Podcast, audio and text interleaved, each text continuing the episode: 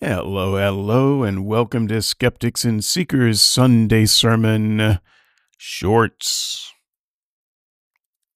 You know, I really should have silenced my computer before I started this. and before we get into it, you might have heard rumors of me having some form of walking pneumonia. Well, I'm, I mean, I hope you heard them. I spread them myself. Um, it is true. I have post COVID pneumonia. I actually had a neighbor.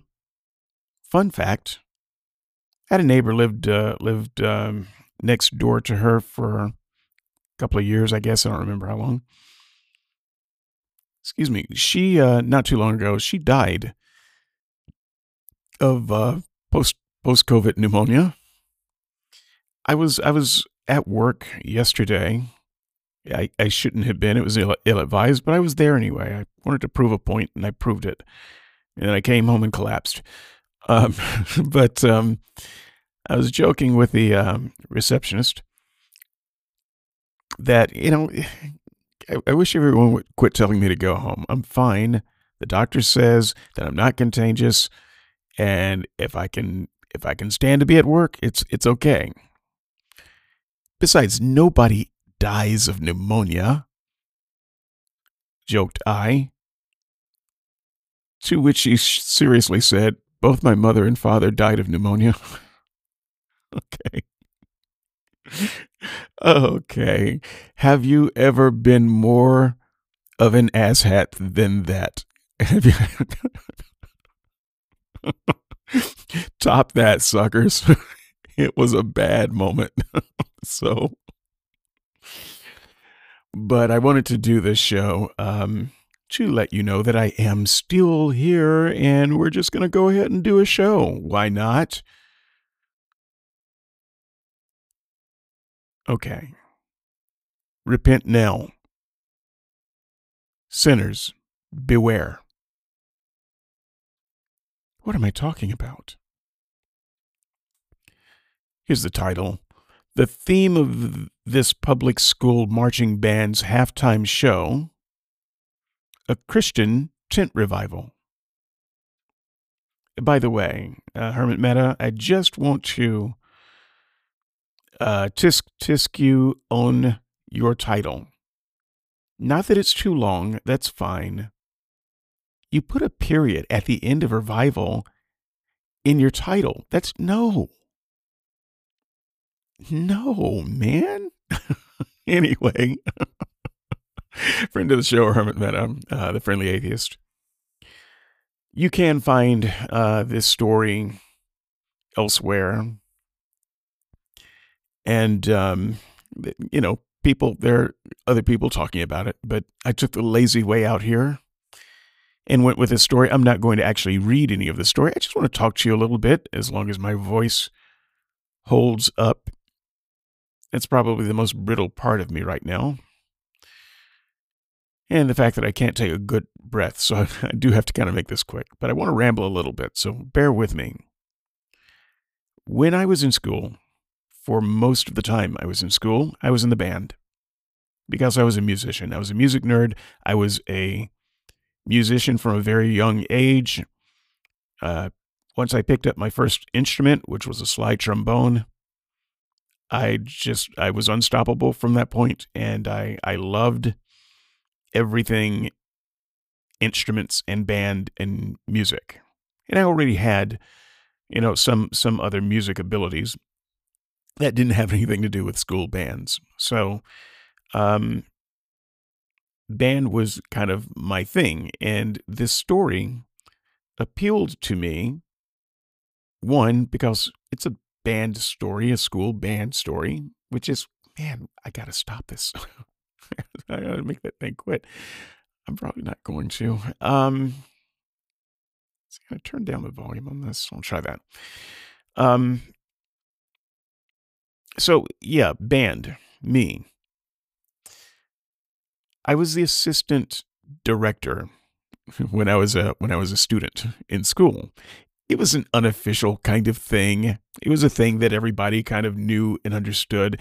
Whenever the band director was out or maybe you had to be in a meeting during, um, you know, band class that uh, during my band period, I would direct the band. Um, true fact about me, because I was really quite good at it, and I could. I had a couple of talents that made me the right choice for that. I mean, one, I, I had some natural leadership. So, you know, no one ever batted an eye when I took up the baton and directed the band, um, even as a kid. Uh, two, I could play the piano well enough. I mean, mostly self taught, a uh, few lessons here and there, but I, I could play the piano. And so I could help people with their parts.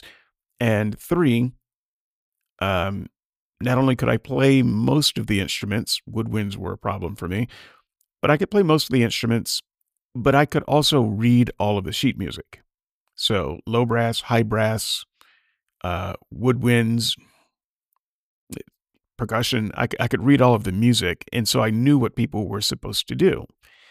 And I had the kind of mind back then, I certainly don't have it now.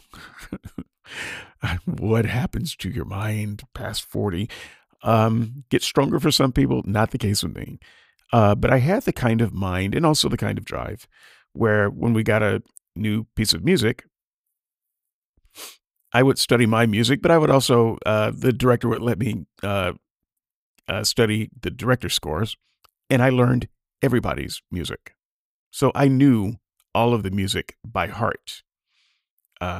I was first trombone, but you know, I knew you know second and third trombones, the first, second, third trumpets, French horns. I you know I knew all of the music. I knew exactly what everyone was supposed to, to do. Now I'm telling you some of this about me, not to boast. There's nothing really boast worthy about this. I was, I was a nerd's nerd. Um, it is not like you know that that got me some benefit in life. it it did not. It was good while it lasted.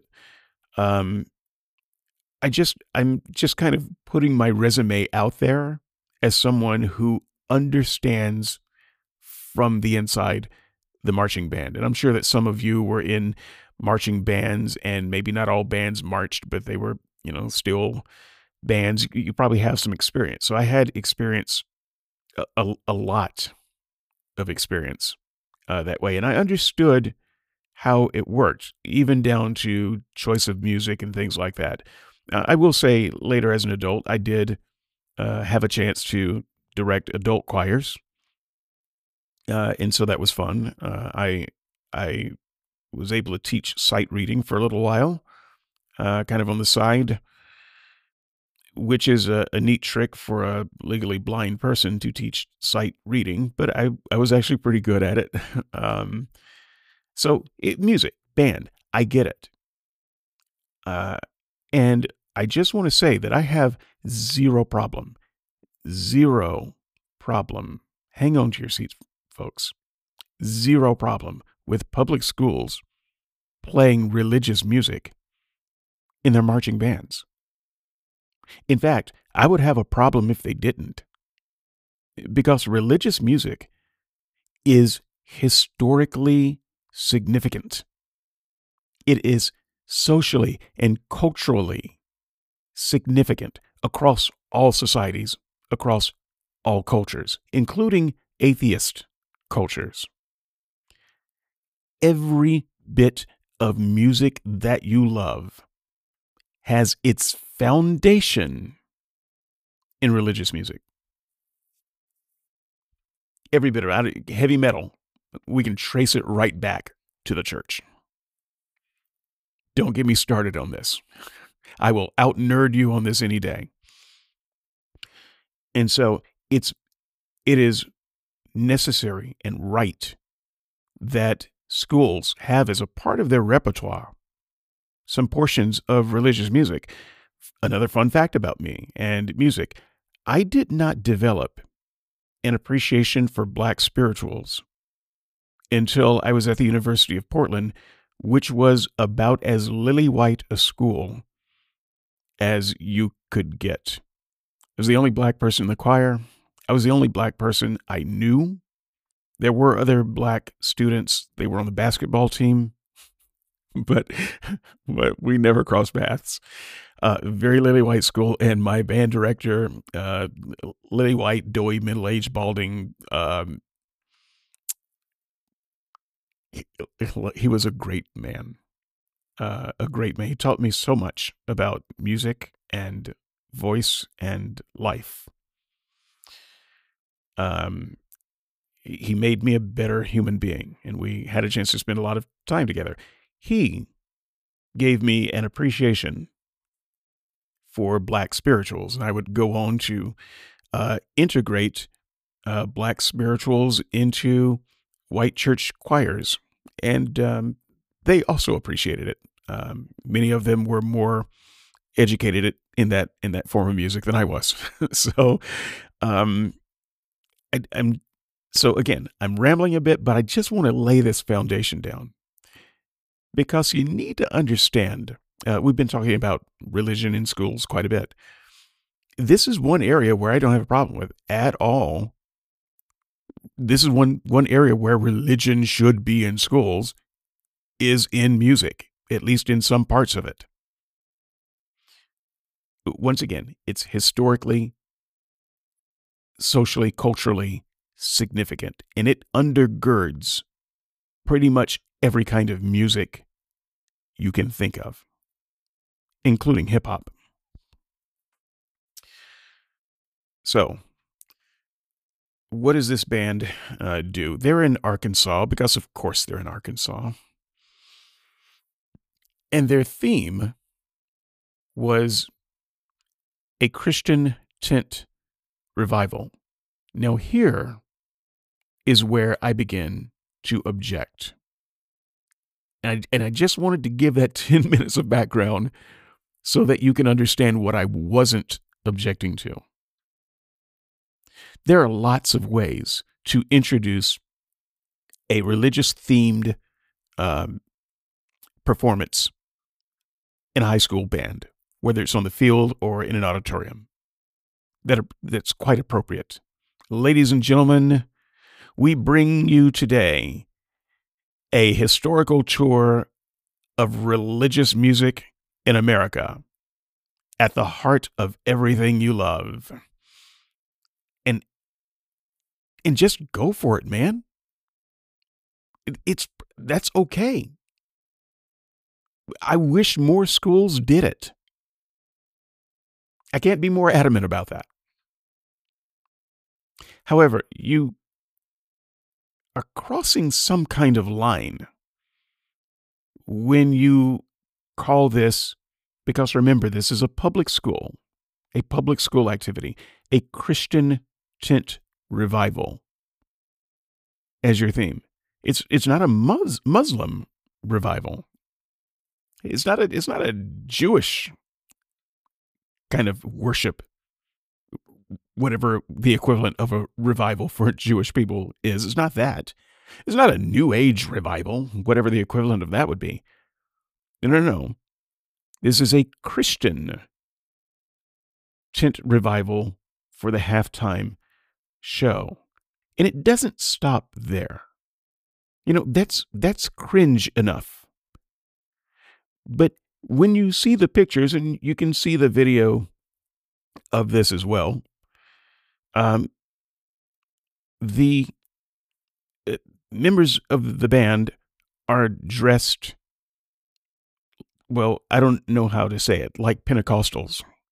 you can, once again, you can see in the picture, draw your own uh, conclusions there with the ankle length uh, skirts and um, things like that for the for the for the girls. Very gender heavy um, and it and it's stuff that just looks like something from uh, an old timey movie in a small town that's caricaturing religion.